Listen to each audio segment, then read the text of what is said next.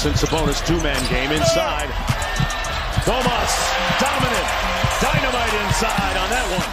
Not afraid, and he got some dog in him. And the steal. They can tie it with a three. Murray, yes! A Murray miracle in the desert. Welcome back to another episode of the Kings Pulse podcast presented by the Kings Herald. My name is Brendan Nunez, and today we got old friend, prior co-host Bryant West on the show. What's going on, Brian? How you doing, man? Boy, this is quite a change, isn't it? It is. You, the tagline on the video says picking 24th in the 2023 NBA draft. Hey, a year ago we were 20 spots higher than that. Yeah. And every year prior to that was also lottery selections. So Yeah. We're not we're not sitting here trying to figure out what incoming rookie can help us claw back to the playoffs. Now we're probably going to be debating what rookie could even crack the rotation next year. Right. Right. It's definitely different. Uh teams still all the time find quality rotation guys around this spot. We don't even know if Sacramento's actually going to make this pick, obviously. Um, there's a decent chance that they don't, but either way, you need to be prepared. I mean, there's also trade up, down scenarios. You never know what could happen on draft night. So I think it's always good to be prepared. And in my mind, worst case, Kings don't pick anybody, and we just know the league a little bit better. You know? Yeah. Uh, That's a, never a bad thing to enjoy watching incoming rookies because uh, even if the Kings don't pick them, you're going to see them two to four times a year. So, Right. And I think the plan for today is uh, just to give a little rundown, is we're going to talk about drafting at 24, sort of the philosophy that we were just kind of hinting at, uh, how the philosophy changes when it comes to willingness or maybe less willingness or more to look at upside swings and things like that um, compared to drafting in the lottery, maybe prototypes of certain types of players that could be available. Um, the confirmed workouts that we have, the guys that actually have been confirmed to have been working out for Sacramento, there's literally only four names. They're not giving us much eh, throughout this course of this process. And then we'll go through some of our early crushes that we like early into this process. Um, earlier into the process for me, for sure, than you. I, I feel like Well, I'm getting caught up. I, I'm not going to pretend that uh, it took me a lot longer than normal to get into the swing of things for college basketball. I, I, I started really watching at March Madness. It, it Mhm. turns out that having meaningful Sacramento basketball late into April means that my instincts to go look for saviors in college basketball wasn't so necessary anymore. Right. Yeah, and, and it doesn't have the same feel. I don't know about for you, at least for myself, like watching these games. Like like you're saying, we're not looking for a savior. Yeah. It's very, very different. Um, and let's just start by going through some of the draft history of McNair and Wes Wilcox in this front office because I think it's pretty telling. Um, you know, their their first selection was Tyrese Halliburton at 12, which I you can't take much from that. Tyrese was the obvious pick for I think hardly anyone sitting at 12, which I guess you could say like maybe it was the same for 11. He should have gone 11 too, but I don't think you can 10. take right. Probably should have gone nine. But, But- on draft night, like that was an obvious pick. Um, Yeah. But then you go to the next first round pick, Davion Mitchell, sitting there at nine, shocked the hell out of me. I, I you were talking about it the other day too. Um, I've never been more shocked by a name popping up, and I don't. I'm. I didn't watch in like the typical, you know, watching the draft. Of course, it's Woj updates, and I just didn't believe it. It was crazy. Yeah. But anyways, well, my face, it. my face is on video somewhere when they made that pick, so That's you can right. all see how crazy shocked I was. That's right. And but Davion, the profile that he fits, that that Keegan is going to fit as well, that was picked the year after, is that these are guys that have played multiple years of college, two years for Keegan Murray and four for Davion Mitchell. And if you want to throw Tyrese Halliburton in there as well, that's two for him. And it's all guys that were productive at the college level. They don't have like there are some hypothetical skills that they have that maybe are their swing factors, but you know what they are going to do. And um, just through like some conversations, I I know the Kings definitely value that, like taking the player that you know is going to contribute rather than taking some upside swing. The question becomes like, how does that change when you're drafting at 24 compared to the lottery? Because the guys we just talked about are number four, number nine, Tyrese is number 12. If you want to look at when they drafted at 40 in the 2020 draft, they traded from 35 to 40. Robert Woodard, I think that fits more of the safer. He was a two year guy, um, even if he didn't pan out. And then Jahmi'us Ramsey, I think, would be the upside swing, but that's you're talking about at 43. Um, Neemias Queta is I, I don't exactly know which category to put him in, but probably more towards upside swing, and that's 39. Um, there was no second round pick last year, but how do you do you still put stock into the previous selections that we've seen and they clearly have a type or do you think that goes out the window now that it's 24 you know i think the one thing that i feel pretty confident in them continuing is that they look for high instinct players who at some level have a role that is either ready to go or or is more defined if if minutes were to open up um, you know, every one of Tyrese, Davion, Keegan, they all had uh, roles that they came into and fit. Their minutes were completely different, but each one of them was ready to contribute in certain aspects or another. We'll see if that changes, but I'd be kind of surprised if the Kings just went out there and took the rawest project player available who who didn't have uh, that kind of high instinct, high IQ profile that Monte McNair hasn't just looked for in his draftees, but also in his free agents. Um, if I was the Kings, I'd certainly be much more willing to swing for upside picks now. Like this organization has the core set in stone, it has the foundations of great coaching and a steady GM. It, this is kind of weird to say, but I think we can call the Kings a, a smart playoff level organization now, right? Wow. I yeah. think so. So to me, that this is time to look for upside rather than be sad on finding somebody who's going to come in and and oh yeah, if we if he's ready for 20 minutes a game next year. Um, I'd be really excited for any one of you know the, the the project guys in in this range that we've been talking about. You know Noah Clowney, Sidy Cissoko, Max Lewis, Dariq Whitehead. Insert your favorite project player here. If Monte thinks that you know one of those guys has the highest long term upside, not just talking about this year, but you know two, three, four years down the road, hey, let them hang in Stockton for a year or two. We don't the, the Kings don't have crazy depth issues anymore. They don't need to have some rookie come in and be ready for 15 minutes a game. But at the same time, like I, I think that sometimes fans, myself very much included, if you look at the last couple of years, we're too quick to dismiss older NBA ready players as as if they won't improve their games. Like, is Kris Murray really going to stop developing? Right. Same with Trayce Jackson Davis, Marcus Sasser, Jaime Jaquez Jr. Like, we just saw a 22 year old break an NBA rookie record for three pointers two years after he shot 29% from three in his freshman season at Iowa. Good players don't stop developing just because they're slightly older. Absolutely. And I get very enamored by upside swings for sure.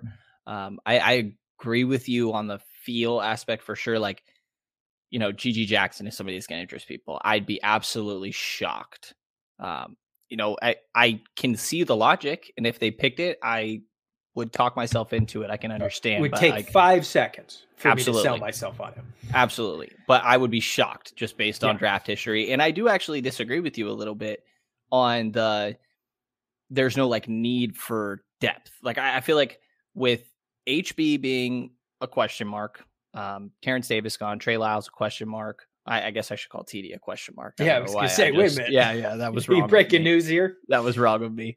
Um, but like who are your wings right now? You're talking about Keegan Murray, and then there's Kessler Edwards. Like I, I kind of there's a lot of I feel like wings forwards that could be available, and I have found myself like kind of centering around that role and oh, gravitating oh, more so towards I know, shocking, right? I'm and so I think shocked. I think about this. I'm like, is this a Sacramento only thing or is this a league wide thing at this point? But I guess there's some teams that are like, oh, we need a big or we need a point guard. Like, and the Kings just aren't going to have that problem. But once again, wings are exactly what I'm looking at. And I do think that like a guy that projects as somebody that can just give you 15 minutes in year one would be really nice to get at this spot. And I, I found myself favoring a little bit more some of the safer guys. And it's always going to be the same way it was previously that I think there will be a tier where you know there's going to be a handful of guys that are more upside swings and a little bit more safer.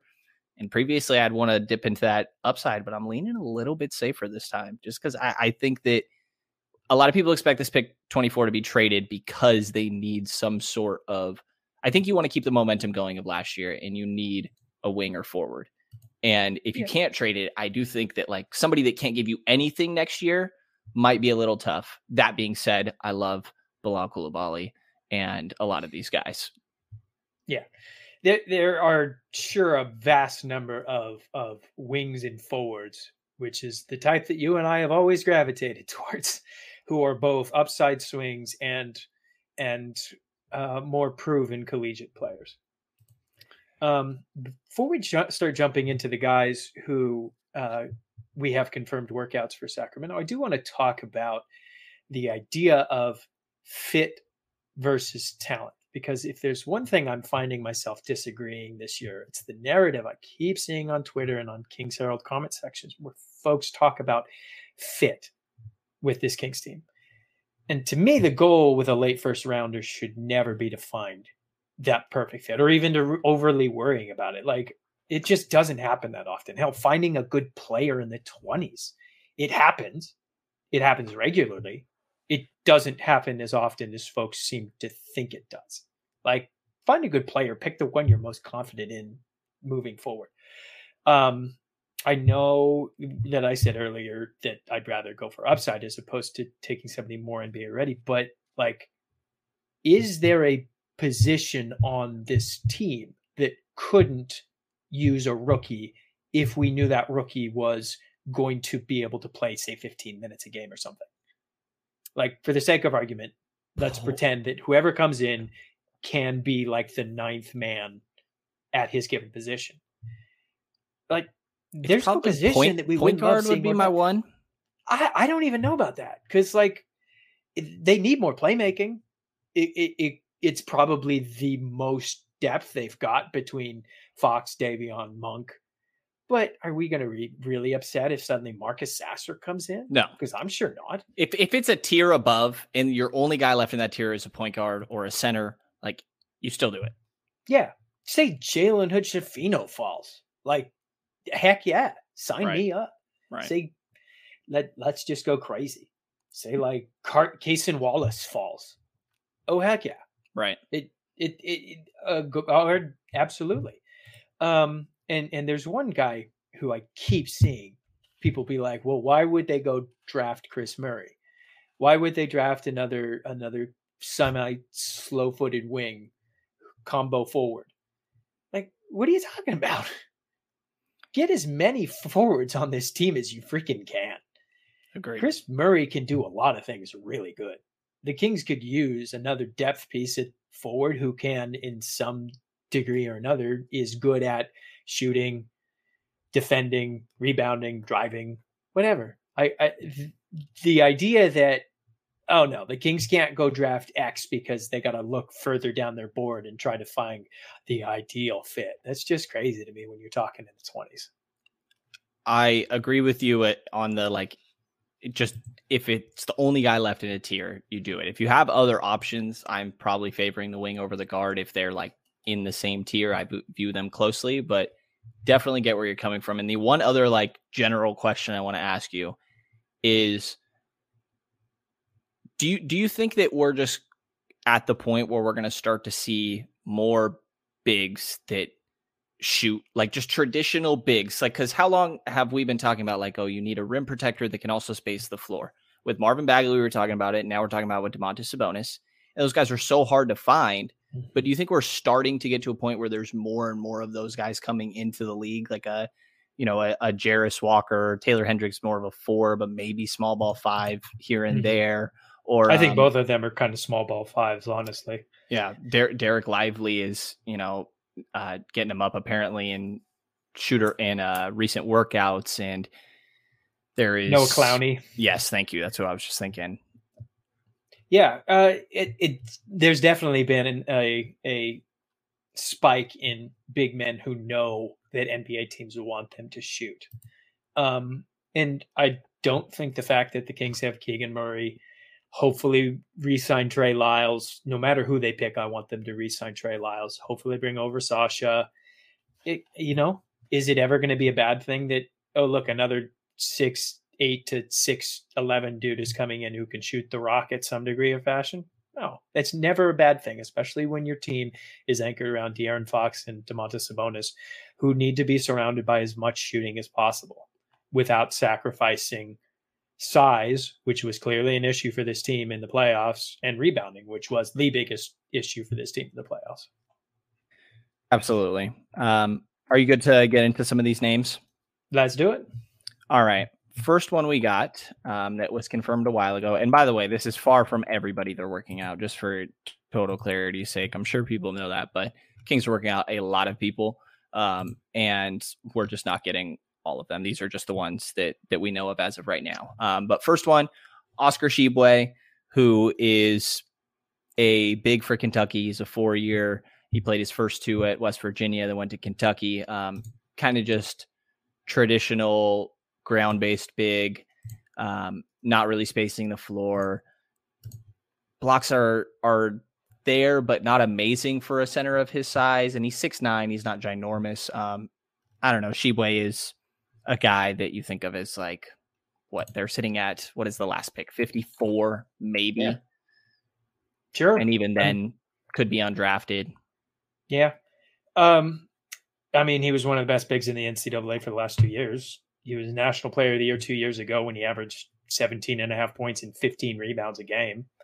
Um, he's built like a brick shit house, big wingspan, dominated the glass, plays with energy and effort every game. Uh, I was kind of surprised when I looked up his shooting numbers. Like he shot 38% on the year on mid-range jumpers. That's better than I thought it was going to be. Wow. Yeah. Um, I'm just not sure he's built for the NBA. He'll get a chance. Some team will sign him for summer league or use a second round pick on him. Uh, he, I bet he'll play actual NBA minutes at some point. But these kind of big men come out every year. Not everybody comes out with his accolades and rebounding numbers, but there's always sort these sort of made for college bigs who don't have the quickness, the defense, the shooting, some combination of the three to make it work in the NBA. I just don't trust his defense at the NBA level. Um, and and like maybe he figures out how to carve out a bank, bench big role, but I don't see any reason to like trust he's going to be more impactful than Alex Len, right? Given the same time, and I'd I'd probably rather re-sign Alex Len than use a, a pick on on Tshiebwe. So yeah, I'd be surprised if he was actually a 54. I'm sure it's just due diligence and potentially undrafted. Um, Justin in the comments says he thinks Oscar's going to go undrafted. Um, anybody in the comments, by the way, what's up? What's up? Definitely will be pulling them up here. Um, next one we got is Julian Phillips from Tennessee, who just announced today that he is planning on staying in the draft. Um, ESPN has him as the number 34 prospect. He has really good size to him at six eight. He's breaking records in the combine when it comes to um, just athleticism tests. I forget the exact tests it was, um, but SEC all freshman and is one of these more raw upside swings. A ridiculous athlete, um, promising defender, eh, but when it comes to three point shot, you're on 23.9% on about one and a half a game. Not a great finisher either, um, even with the athleticism. Yeah. Kind, kind of raw, but like I think prototype in the hypothetical of Julian Phillips is intriguing. Yeah, for sure. Like it, just to start with the bad, the questions all come on offense. Like, what does he do at the next level to threaten defenders into paying attention to him? Uh, he's big threat in transition, and he's got to prove what else. He shot 26% on all spot up shots this year, 23.9% from deep. And he, like you said, his touch at the rim was great. He shot just 54.7% at the rim, which is pretty middling for a for six eight guy whose allure is in those physical tools. But uh, I'd tell myself pretty quickly if the Kings drafted him, it, would be hard not for me to look at him and be like, oh yeah, he's our next Gerald Wallace. Um, given his combine results and apparent feedback throughout the draft process, I'm not surprised he stayed in there. Uh, he was a big part of Tennessee's defense. Third, that was third in the country for both points allowed per game and opponents' field goal percentage. Synergy says he held his opponents to a combined 25.5% shooting, which is in the 95th percentile in the nation. So it's very easy to see why some team would want to select him later in the first or early in the second, but he's going to have to figure out how he can contribute on offense before he's going to get any sort of big role. Yeah, one of those guys that like 24, maybe 38 is a dream. Um, and I think there's going to be guys in this draft where like people are going to really like somebody at 24, and then it's going to come around to 38, and we're going to be like, well, this guy's still here. Like, I, or I, the inverse. I, I do want to say it could be the inverse too, because I see yes. a whole bunch of people being like, Trayce Jackson Davis is on, on all these mocks. He could definitely go 38. He could also go anywhere from like 20 to 45 guys. The the range of how we see big boards, how uh, uh, experts see big boards, and how the teams see big boards is just so varied. After you get outside the lottery, it's it never be surprised how high or low somebody can go outside of the lottery. Absolutely. And it seems just even more vast ranges in this draft. Um, next up, we got Jalen Wilson from Kansas, who measured in at the combine at six five and a half without shoes and with a six eight wingspan. Um, he was an NCAA champion with Kansas in 21 22. Technically a junior, but four years. Freshman year, he played literally two minutes. Um, so we'll, we'll, just overlook that one. Um, yeah. But two times uh, all Big 12, Big 12 player of the year, um, and really just a all around scorer. And some people will bat their eyes at his age, but he can, I mean, he can definitely score the ball. Yeah. He took a huge step this year led the Jayhawks in scoring, was first in the Big 12 in rebounding and scoring. Um, I mean, 28 and 8, 20 and 8 in the Big 12. That that's big time numbers. Um, I think the reason that he's not considered a lock to be a first rounder is the efficiency. Like he shot just 43% on from the field, 33% from deep, a combined 54% true shooting percentage on nearly 30% usage. The challenge for him is going to be how he scales down his offense. And I'm not sure what that looks like. He shot 34% on catch and shoot shots, which is fine, but that's not great when you're trying to consider his role at the next level. Uh, and his shot selection and shot opportunities are just not going to continue anywhere near what they were at Kansas. Yeah, well, uh, somewhat intriguing, but that's one of those guys I look at and I'm like, man, I would just like a little bit of defense from a prospect. Like, he's yeah. all right, but I, I, want somebody that can make a difference on defense. But then I, I say that, and then I get scared at some guys. I'm like, man, am I watching like a KZ Okpala right now? Like, it's hard. It's hard to find that balance. But last guy we got, um, Trayce Jackson Davis from Indiana, and he is also a senior and measured in at six eight and a quarter without shoes at the combine with a seven one wingspan. And I'm going to need you to carry me on Trayce Jackson Davis here this time, Brian. I'm uh, not up to standard on Trayce Jackson Davis yet. Well, I'll have a profile out on him in the near future. Um, senior for the Hoosiers, led them in scoring, rebounding, shot blocking, and assists. Like that's a that's a quadfecta right there. He was one of the better players in college basketball over the last few years, but he took it to a different level this year. I mean, nearly 21 points, nearly 11, 11 rebounds, four assists, and 2.9 blocks per game. It, it's that's just incredible numbers right there. Um, and that scoring output, his improvements as a playmaker, and his rim protection abilities that could make him an interesting option at the next level for a Kings team that's still kind of looking for a backup for Sabonis. It's kind of easy to watch his tape and think, boy, if the Kings are kind of okay committing to a small ball lineup when Domas is off the court, like he can do a lot of things really well. He could play make at the high post as long as the big question for him is how is he going to threaten defenses outside of his playmaking? Um, he was an ideal collegiate post up, control the paint, pick and roll big man, but like his future NBA team's not going to just say, hey, go do that again. He's going to have to rely a lot more on the rim running, driving game, and he's quick. He's agile. He has some really cool highlight dunks.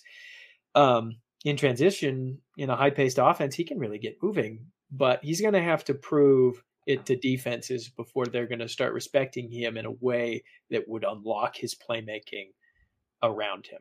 Uh, unfortunately, he's just not a shooter at all. And I don't care how many threes he made at the combine. It doesn't matter till he does it in an actual basketball game. He was over for three from three across his four years in Indiana. I think he was something like three of 16 from mid range this year. Like, but to be honest, if he was an average shooter, he'd be a top 20 lock.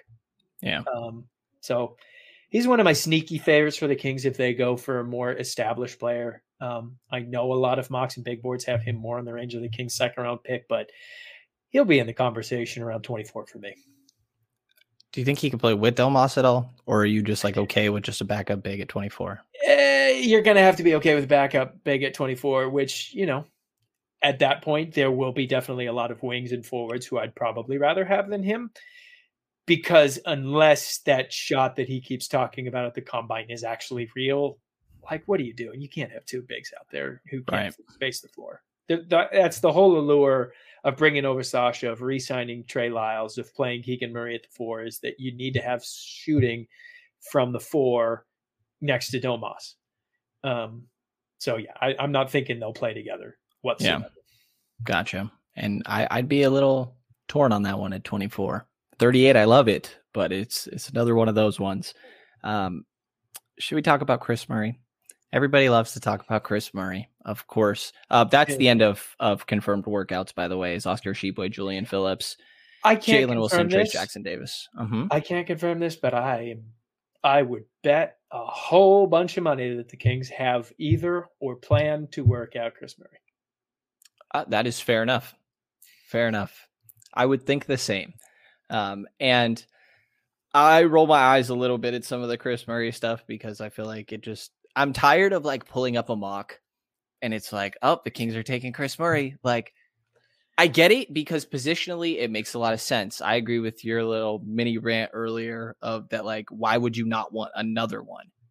And it not saying Kris is the same as Keegan, but positionally and just being versatile, well rounded, like you need as many of those guys as you can.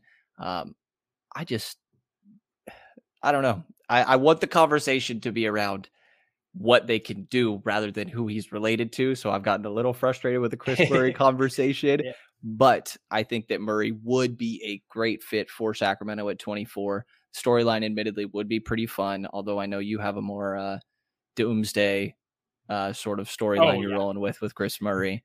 But what what do you think about all the conversation around him? Uh, I think that Kings fans have set their sights on him for a year now. So much so that I'm absolutely in my gut sure that either the Lakers are going to take him at 17 or the Warriors are going to take him at 9. One of those two things is going to happen. It, uh, even if you told me, hey, those two teams aren't going to, they'll, both of those teams are going to trade their picks. They're not even going to be threats to draft him. I just, I struggle to see that a six nine guy who's solid to good at shooting, defending, dribbling, driving, rebounding is going to last to 24. I think he's probably more complete than any of the wings and forwards in this range. kind of struggling. Is there somebody like if Leonard Miller's in that conversation, then no, but uh, maybe not Colby Jones. Colby Jones is a much more uh, proven shooter, but like Yeah. Kris is good, man. Absolutely. And, you know, I, I think that one aspect of of Kris, or at least a thought that had crossed my mind initially into the process of sort of looking into his film is that like, okay, if he's not as good of a shooter as Keegan, there's a lot of frustrating moments with Keegan where it's like, what else do you do but shoot? Yeah. And that's an okay question year one when you are a guy that like when what else but shoot when the but shoot means that you're breaking rookie records you're fine um, but you had great context you wrote a whole profile by the way on on king's herald that people should check out on kris murray but you gave some context to his 33.5% and kind of how that rivals what his brother put up last year Yeah. if if you just look at the efficiencies, and that's a big thing because Keegan's efficiencies were crazy last year, considering everything that he was doing from Iowa. Kris ain't close in terms of efficiencies, um, but he also shot 38.7% as a role player in his sophomore year when Keegan was the star. And I honestly think that defenses were more locked into Kris this year than they were Keegan a year ago. Um, a whopping 89% of his catch and shoot shots this season were guarded, according to Synergy. And he shot 41% on those few unguarded shots. So wherever he ends up, if he's suddenly the fourth, fifth option and is in the corners and, and above the break like Keegan was this year, I would be surprised if those numbers didn't climb way, way back up. I don't think he'll set a rookie record for threes, but that's an easy bet against. So, um, and just so much of his, the rest of his game is impressive. Like it, one thing that I think he does share with Keegan is he was the team's leading scorer, team's leading shot taker, re- leading rebounder, and just had 1.5 turnovers a game. He he doesn't he does a lot of things well and doesn't make a ton of mistakes. Now, is that going to be less frustrating when suddenly, oh, there's there's two of them and we want them to go start doing things besides threes? Eh, no, it's not going to make it any easier. But I would hope that next year we're talking about wow, look at all the other things that Keegan Murray's added to his game. And if Kris Murray's got to, you know, follow in his brother's footsteps in terms of role in his freshman year, I mean, in his rookie year, yeah, that makes a world of sense to me. It's the exact type of, type of guy that Sacramento needs a, a reliable backup wing forward. Um, Meg in the chat says everybody loves Kris. I think that's a play on everybody hates Chris. And uh, think of and think of the pizza guy commercials. I gotta say, Murray twin pizza guy commercials would be hilarious. Although it does seem like Kris has more of like a he, he shows more at least on the court from what I've seen. Yeah. Did you? Uh, there was a clip I had at the end of my Kris Murray um, uh, profile where he he did this put back and it just kind of hung there and he just stared up at it and then when it went down he had more emotion yeah, in his yes than than I'd ever seen from Keegan in his rookie year like 10 times the, more than the whole year combined. Oh yeah. I think the brothers did a a I think it was a burrito restaurant commercial where they did the play on on um Bird and and Michael doing the horse game. I do know what you're talking about. Yeah, yes. That was pretty funny. And if yes. Pizza Guys doesn't jump on that and just make them do it again, then they don't deserve the money that they lose. I agree. That would be great entertainment. Uh, one other question I want to ask you before we maybe go through some of the early names that we like, and and we'll we'll dive more into players at a further date, but just more so keeping it surface level right now as an introductory conversation. But what do you think about like movement shooters that are more two guards when it comes to Sacramento's perspective? Because there's some guys here um, that that kind of fit that. Like I guess Jett Howard, I said two guards, but Jett Howard doesn't really fit the two guard. Um, yeah, somewhat. A, a, Jordan Hawkins, you know, and I don't know if these guys are going to be there at 24, but like a um, Dariq Whitehead, yeah, Julian Strawther, you know, like what do, what do you yeah. think about movement shooters that are more guards? And you know, I think it's important for people to keep in mind, like HB not there, who becomes the matching salary in trades? Probably Kevin Huerter, right? If you need to make a deal, he's probably yeah. the matching salary you're talking about, unless it's Richaun Holmes. I was just um, about to say it's Richaun, but then you're having right. to add assets to it. And then Malik Monk only has one year left. And since he was he was only there for two, you won't have his bird rights. Um, see what that Ugh, situation could end up being. So do you do you look at some of these movement shooters? Yeah, absolutely. This team can never stick their nose up at shooting. Never, never, never. Uh, I have a profile out on Dariq Whitehead. I got to admit, he's probably my favorite of the guys you mentioned. Although I kind of got to go watch some more of Jordan Hawkins. Um, but I, it, Dariq Whitehead can just flat out shoot the ball, and he can do so from a standstill. He can do it off the catch, and he can do it with some real wiggle that I don't think most shooters in his range really can. Um, and if the Kings took him, it wouldn't help solve their size issues. I think he's a six five and a half in, without shoes, so six six, six seven in shoes, six ten wingspan. Um, that doesn't help the king size issues. I agree with you that ideally the Kings would go out there and get somebody who can play big, who who can help them command more more size and length at the at the defensive end and on the glass. But at the end of the day, you can't stick your nose up at shooting. The Sacramento Kings team always always needs more shooting, and I I forget who said this. It may have been Jerry Reynolds on the Kings Herald show, but it's just a good reminder that the Kings who whatever the peak of this Kings roster is, and please God, don't tell me it's last it's this playoff run. I don't think it is.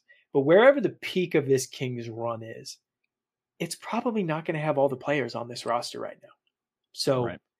it's it's never a bad thing to add more depth at key positions, at key talents, at key roles team control for sure because of the situations kind of outlined with Huerter and Monk. Um, and you need those guys. That was part of the reason the team was able to turn around the way it was was Huerter, Monk, Barnes, and Murray. And you know you could be losing one of those right now, and Monk has one year left. So I, I think it's it's definitely something that you want to look at. Um, do you want to hint at some of the some of the guys you like as of right now? Yeah, because I know we, you, and I share quite a few of them. Shocker. Yeah. Uh, Sidy Cissoko is a guy I'm going to probably have a, a, profile out on in a week or two. Um, 19 year old Frenchman played for the G League Ignite program last year. Six six six seven inch shoes, but he's 223 rebounds and a six nine wingspan. Um, he plays his physical and locked in on defense, as you'll see from a young prospect, which is great to see because he just bullied some G League guys. I'm stealing a line here from Mike Garcia on Twitter, uh, an absolute must follow if you like the draft. Sidy tries to dictate physicality on both ends of the court. And that's something the Kings need more of from their young players and their veterans alike. Um, just an absolute bulldog on defense. Uh, showed real promise switching across multiple defensive assignments. Quick and instinctual enough to stick with many guards, but strong enough to handle taller players when they came at him. Uh, big questions his shooting. Shot 30% from three at the Ignite this year, which was apparently a big step up from his previous years in Spain. Uh, he needs to prove it. That on offense needs to figure out the balance between shooting and, and his driving game. But he's a, a big threat in transition, would be fun to watch in a high paced offense. And apparently used to play point guard when he was in uh, the Spanish leagues, and that's clearing his game his passes aren't always on target, but he's ambitious enough that you can almost always see what's going, what he was going for. And I like seeing young guys with that much sauce on their passes because, I mean, it's better than the alternative. I very much like Cissoko as well. Um, definitely somebody that's intriguing. Another one of those I look at, and I just am very skeptical that he doesn't fit the previous draft profile that we've seen from the front office. But as we talked about at the beginning, I have no clue if that matters anymore. Yeah. Um, but on the other end, I'll say um, Colby Jones is interesting to me, and I think he very much does fit their draft profile. He's a third yep. year guy um, that played at Xavier that kind of just does a little bit of everything. He shoots the ball well. That's where he took his big jump this year, thirty-seven point eight percent from three on a 3.3 attempts per game, up from 29.2% last year. Um, the free throw percentage is concerning 65.3%. That's pretty bad. So it's definitely where some concern lies there. Um, but he can pass the ball well. He can be an initiator when need be. 4.4 assists.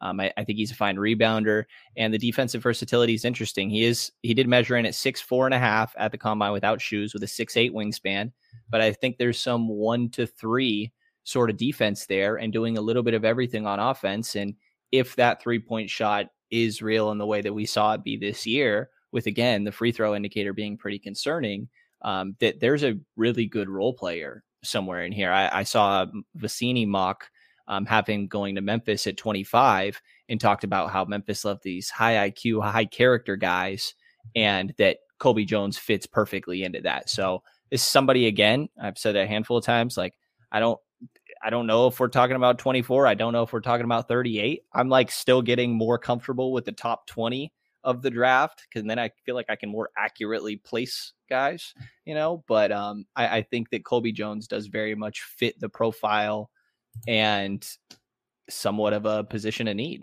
Yeah, I completely agree. I love his game. I think he's tailor made for this Kings bench. Uh, he does so much of what this team needs. Also, a great rebounder for size, like 5.7 rebounds a game. Um, his numbers are excellent. And I think he's probably the most underheralded guy. I don't see many Kings fans uh, going for him, which is surprising because he can just do a lot of everything.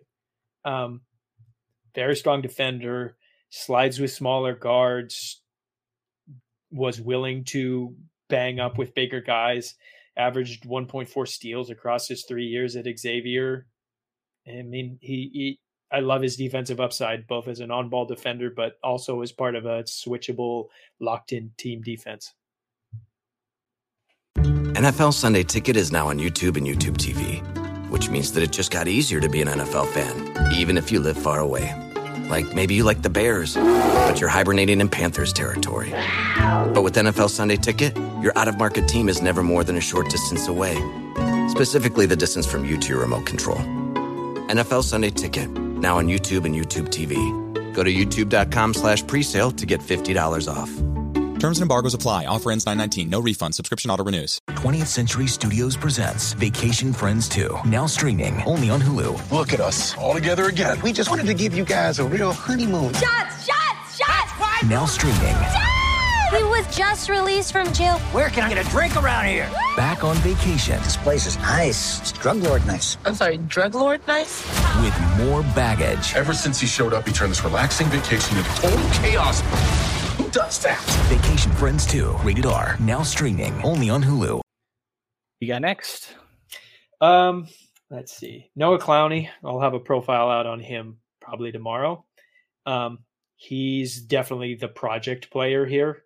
Uh, I he to me would be the biggest sign of a of a, a, a approach shift for Monte McNair because he's he's both a true project player with a ton of swing skills that have to hit before he's not only going to be a starter, but you know just earn minutes. But he's the kind of project player every team would love to take that swing at. Um, 6'10, 18 years old, started every game he played at for Alabama. Uh, they won the SEC title, and he played a big role on that. Um, great size, physical tools, quickness, good explosiveness. And like I said, the role that they had him play is something every NBA team should want him to play moving forward. Uh, a combination of floor spacing and rim running on offense. Didn't need the ball in his hands to be effective.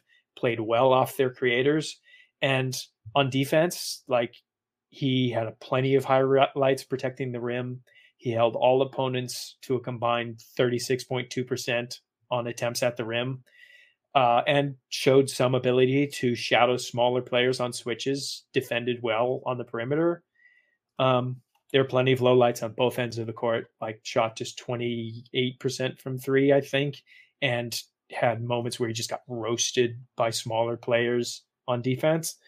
Um, even if the upside's there, teams are going to dare him to shoot. They're going to go at him on defense until he proves it. But, uh, you know, it's hard to look at a, a 6'10 guy who, who Nate Oats at Alabama said, Hey, go out there, just keep shooting. I don't care that you've been missing them, just keep shooting, uh, and could protect the rim at, at some solid level. And being willing to keep shooting. You know, it's Yeah. one thing hearing it, but actually going out there and doing it. And again, that 28.3% on 3.3 a game isn't isn't great, but there's encouraging signs with everything else that he does well. I, I agree with you. He'd be the one that like if I heard his name, I, it would really change my perspective on it, it would just make me think, okay, I guess they do think that they need a rim protector alongside Domas that can also space the floor, you know, like Yeah. not from a traditional forward, but like another big. Um, and I think there's a path to that if you get the right guy. Um, I don't know that I would expect that, but it's definitely an intriguing option to me. Um, another upside swing that I would be really excited for, but don't even know. There's talk about like he could stay in France. Is Victor Wembanyama's teammate? Um, I hope I'm saying the name right. If you know better, uh, correct me. But Bilal Koulibaly. I definitely have the last name right. I think that's right. Okay. No, we're gonna go with Koulibaly. Koulibaly. Yeah, Yeah. I got the last name right. I'm I'm skeptical on the first, but uh, I think it's. Halal. Okay. Um, I, I watch almost everything muted for what it's worth, is why that happens. Um, but six six with a rumored seven three wingspan, That's what I heard. unconfirmed. Um, but 18 years old. He was actually playing for the like sort of B B team for Metropolitans 92 that Wembanyama is on in France, and stepped in because somebody was injured and never looked back. He has ridiculous length, as we mentioned, and is just already a defensive pest that's bothering the heck out of people. Just totally disruptive in passing lanes. I think he's great on ball. Um, there's definitely, obviously, like fundamentals that need to be cleaned up. Talking super young, not 19 yet. Um, and a guy that again is talked about as like, oh well, maybe he could stay overseas. Are we sure he's even going to come into the draft? I don't know that I've seen anything confirmed with that. Or if you do draft him, do you keep him over there for a year so he can kind of develop as as the guy in a system? But there's a lot of encouraging things there. The playmaking um, does still need to come along. Like the offense is still where I think there needs to be a lot of development, but there has been flashes of like some self creation, some setting up teammates. There's a 35.4% from three on over two attempts per game. So there's a lot of intrigue there.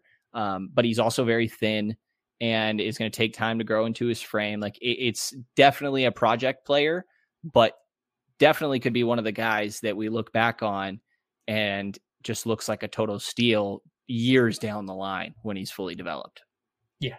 I think he's getting a lot of attention because he's both a mystery man, like few people knew about him a year ago, and yet he's just excelled on a team with Wembanyama. So he's both the mystery man and yet somewhat more of a proven project player. Um, I agree with you. His in in the few games I've watched, his defense looks very promising, quick and long enough to handle a variety of guys. Uh, promising three point shot. Hopefully, can be a floor spacer. But he's also one of the youngest guys in the draft class. So uh, it'll be very interesting to see where he ends up. I just poked around on Twitter because I think today's the last day that anybody can opt out Oh. of a draft. Um, and I haven't seen anything about him bowing out. So Interesting. And they're still playing. Um, which, by the way, California Classic coming to Sacramento. And those dates are July 3rd and 5th. And two new teams have been added. As we already knew, it was um, Sacramento, LA, the Lakers, that is, Golden State, and Miami. And now we get uh, the top two picks in the draft with San Antonio and Charlotte. Um, but got led to that because saying that Metropolitans is still playing with Koulibaly, um, I would be pretty surprised if Wembanyama plays. You know, maybe because they have a matchup of the one and two at five o'clock on the first day that I would think they'd want to hype up, but it seems like one of those things where you save them for Vegas. yeah, I would sure hope not because that would be a lot of fun for Sacramento fans. Um, but I, I I won't count those chickens before they hatch. Agreed. Anyways, uh, that's my little random thing I remember there. Um, do you have one other guy maybe that you want to bring up before I take us to maybe some of our dream crushes? Uh, I'll just say one of my dream crushes is a guy that I would like. If the Kings were going to trade up, I would love them to go get Leonard Miller. Um, I think that uh, six ten played in the G League this year, uh, sixteen and sixteen point nine points, ten point one rebounds. He's a big man who can do a lot of things well, and a lot of those things that he can do are things the Kings need. Um, handled a lot of different defensive assignments despite being just 112 pounds at the combine, was truly a good defender on smaller wings and forwards, and also had promise as a small ball big man. Um, he handled the post very well for a guy at his age. Uh, 6'10, 7'2 wingspan, good pop and fluidity. Uh, on offense, he's got to continue to improve his deep shot, but I think he's got offensive ability outside of that. He's got great touch around the basket, promising ability to take guys off the dribble, uh, terror in transition, good passer, like pretty much everything that the Kings could want aside from absolute shooter from distance. Um, I think he'll get drafted long before the Kings. I wouldn't be surprised if he's gone by the lottery, but he's such a good fit for this Kings team. I agree with pretty much everything you said. I, I think that he's somebody that I'd be intrigued in in trading up for. I don't know what in the world that would look like. I wouldn't expect them to do that. Um, if he's there, I think that's an easy one for me. The athleticism is ridiculous. That's translated to defensive end. There's enough intrigue on offense. Um, I'm all for it. His his build looks very like Patrick Williams to me. He's just at, he's ginormous and little, a ridiculous athlete taller, to go with it. But mm-hmm. a lot of little taller, but the, you know, same kind of physical tool set. So the other thing I want to do here before we get to our overtime is just a guy that's a just a dream on the team. Like there's literally no way that the Kings get this guy unless they make some draft night crazy trade up or somebody slips. Um, but we'll we'll say not like a top five guy, but you could still go lottery, you know, just for fun. Oh, you and I have the exact same answer. We do, right? It's easy, right? Taylor it's Hendricks? unfortunate because uh, in December, uh, we were talking about this guy in the 20s, and he was a, oh, wait a minute. He can, he, he's suddenly shooting. He's suddenly protecting the rim. And I am, of course, talking about UCF freshman Taylor Hendricks, um, six nine big man, averaged 15 points, seven rebounds, 1.4 assists, 1.7 blocks, and shot 39.4% from deep. Like he's truly a promising two way player with high upside on both ends of the court. Um, I don't know that he'll live up to top 10 in terms of immediate expectations. Like I think he's probably going to take more time than some guys around him, but like he's flashed solid creation ability, solid driving moments, passing plays, very good weak side rim protector, and flashes of perimeter skills. Like he was the dream for Sacramento in December. And then he just kept going up and up and up and up. And now we're suddenly talking about him as a maybe six, seven. He's a dream. I would give anything. Um, there's no world where it happens. I, I think that like if he somehow made it to 10, he'd be an absolute dream for Dallas. I don't think that he makes it to 10. Um, but you know, there there is a gap it seemingly after three, four. Um, but there's there's a handful of guys in there in that category after that are intriguing to me. Like some of them won't work, but like a Cam Whitmore, I, have seen like Sam Vecenie's all about it, and he's all about him going to Detroit. And I'm like, you know, that makes a lot of sense. That's somebody that could very much um, just be a play finisher there, and his scoring upside looks ridiculous. Like mm-hmm. I love Anthony Black. I love playmaking from a guy of that size, um, and, and, just the the IQ. Like I, I feel like the outlet passes that are just taking over everywhere. The Thompson twins have this as well. Um, yeah. Is I, I just always think of it as the the Ball brothers outlet passes, but maybe I, I should think of it as something prior to that. I don't know Kevin Love or whatever, but I th- I, I, think a lot of uh, people are comparing Anthony Black to what Lonzo should have been. So I don't think you're crazy there, which is a dream. Um, yeah. But yeah, I mean, I think that. Do you have any other final thoughts before we go into overtime segment? Again, kind of just overview of the draft. No, I, I think if there's one thing I want to just keep pressing to people, it's it's what we think, what other armchair scouts think, what mock draft experts think.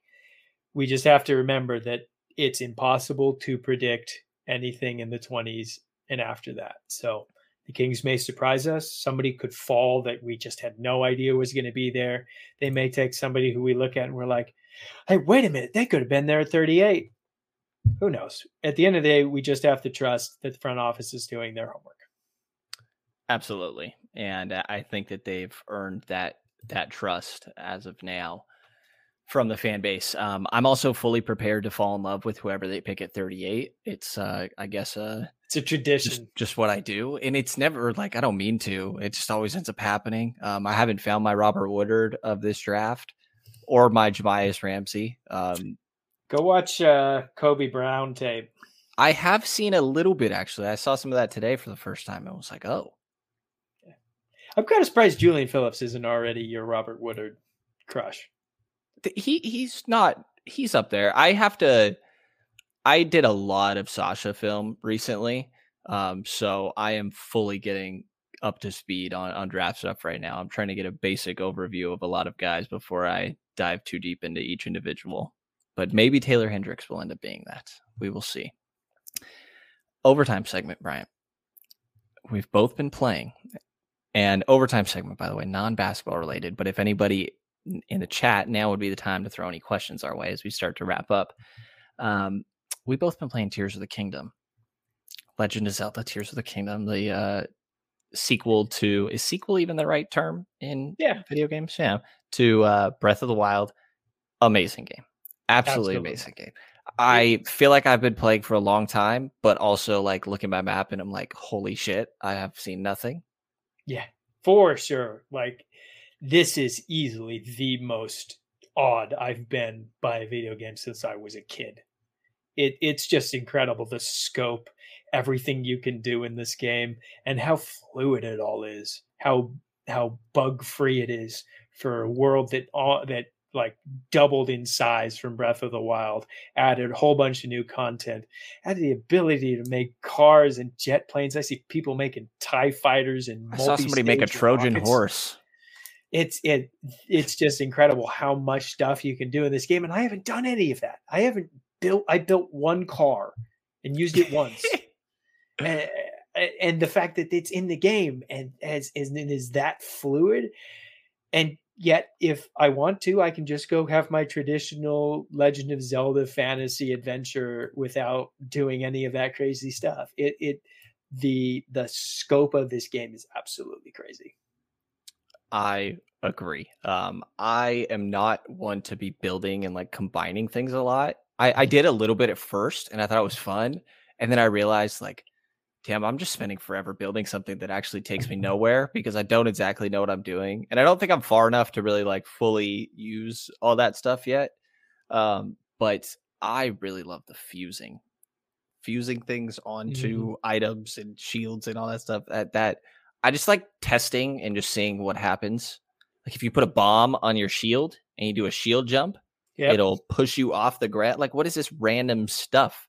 Like, well, that's not random. That's a nod back to speedrunners in Breath of the Wild used to have these bomb tricks that were dropping the bomb and then oh. flipping your shield onto them to get that same explosion. So that's kind of a, a Nintendo nod to how fans used to interact with bombs. Showing my age. Showing my age. Showing your age of a game that came out. Shit. When did that game come out? 17? Breath of the Wild? Yeah. Six yeah. years ago? Shit. Yeah. Oh man. when you were wee lad. Right. Yeah. Back when I was yeah, exactly. Back when I still believed in Marvin Bagley. It's crazy. crazy times. Crazy times. Um anything else, Bryant? Uh, I see Mark asks asked in the uh, oh, chat, "What's our go-to drink these days?" Mine's uh, the same. My mine is always either either straight bourbon on ice or I've really been enjoying whiskey sours lately. Okay. Yeah. I am uh, rum and coke and have been a rum and coke for a long time. I don't know if I've ever said this on a pod, but for a long time, um, I don't know what a long time is. I've only been able to drink for four years. Is that right? Jesus. Um, you had to think about it. I man. I did. Uh, but growing up, my parents would drink uh, rum and cokes, but uh, when I was younger, I thought they were saying rum Roman cokes. Oh. And so I had been ordering at a bar Roman cokes. And if you say it fast enough, say it in a bar environment, it sounds the same. But one day somebody corrected me. They're like, "What the hell are you saying?" I'm like, "What do you mean? It's a Roman Coke. I've been ordering it. Like everybody gives me the right thing, and it just sounds close enough that nobody did ever you questioned know me. That, did you know that it was rum? Yes, but I never pieced it together. I'm slow. it, it, was yeah, it was a process. Uh, I don't know. What, once they said it to me, I was like, wow, that makes a lot of sense. Makes a lot of sense. I think everybody in life has has those things that you just heard wrong when you were a five year old. Yeah. And once I got away with it a couple times, I was in too deep and just done at that point. So yeah, I had a girlfriend in high school whose parents specifically and continuously until she was like nine, reversed what sounds cows and sheeps make. Like they convinced her that cows did ba and the sheep did did moose. Uh, And and and I thought that was just the cruelest thing. just just for fun. Just for fun until some third grader corrected her. that is pretty funny. It's it's, It's not it probably leave anywhere your near- kid really confused, but yeah, R- Roman Coke is a lot easier to understand. than Yeah. that. yeah, makes as old man drinks. I guess. Yeah, I'm sorry. I have very specific tastes. If, if I told you I liked uh, a screwdriver, now that's also an old man drink. Is My it? Wife got know. me a my wife my wife got me a, a book of of uh, bourbon recipes, and I keep meaning to dive into those, and then I just get a whiskey sour. Yeah. Keep it simple. Yeah. Well, Bryant, you have your Kris Murray profile already out on the Kings Herald. You have your Dariq Whitehead profile already out, and another one coming soon. Yeah, Noah Clowney probably tomorrow, um, and uh, uh, I don't know Trayce Jackson Davis maybe early next week. Um, I'm going to definitely do one on Colby Jones and Sidy Cissoko. Um, I think you told me you, you were Yes. beginning to work on a one for Yeah, for Bilal Coulibaly. Coulibaly. Um, Coulibaly. I will be writing that over the weekend, end of this week over the weekend. So that will be up soon. Yeah. So plenty of draft coverage over the next month. Absolutely. That time of year. It is uh, getting into it, and there'll be more draft coverage here as well. And as we just mentioned at the Kings Herald, so take a look at their site, kingsherald.com, and peek over at their Patreon to support local independent Kings coverage. And if you enjoyed this episode of the Kings Post podcast, please subscribe, rate, and review, and hear from me again next couple days.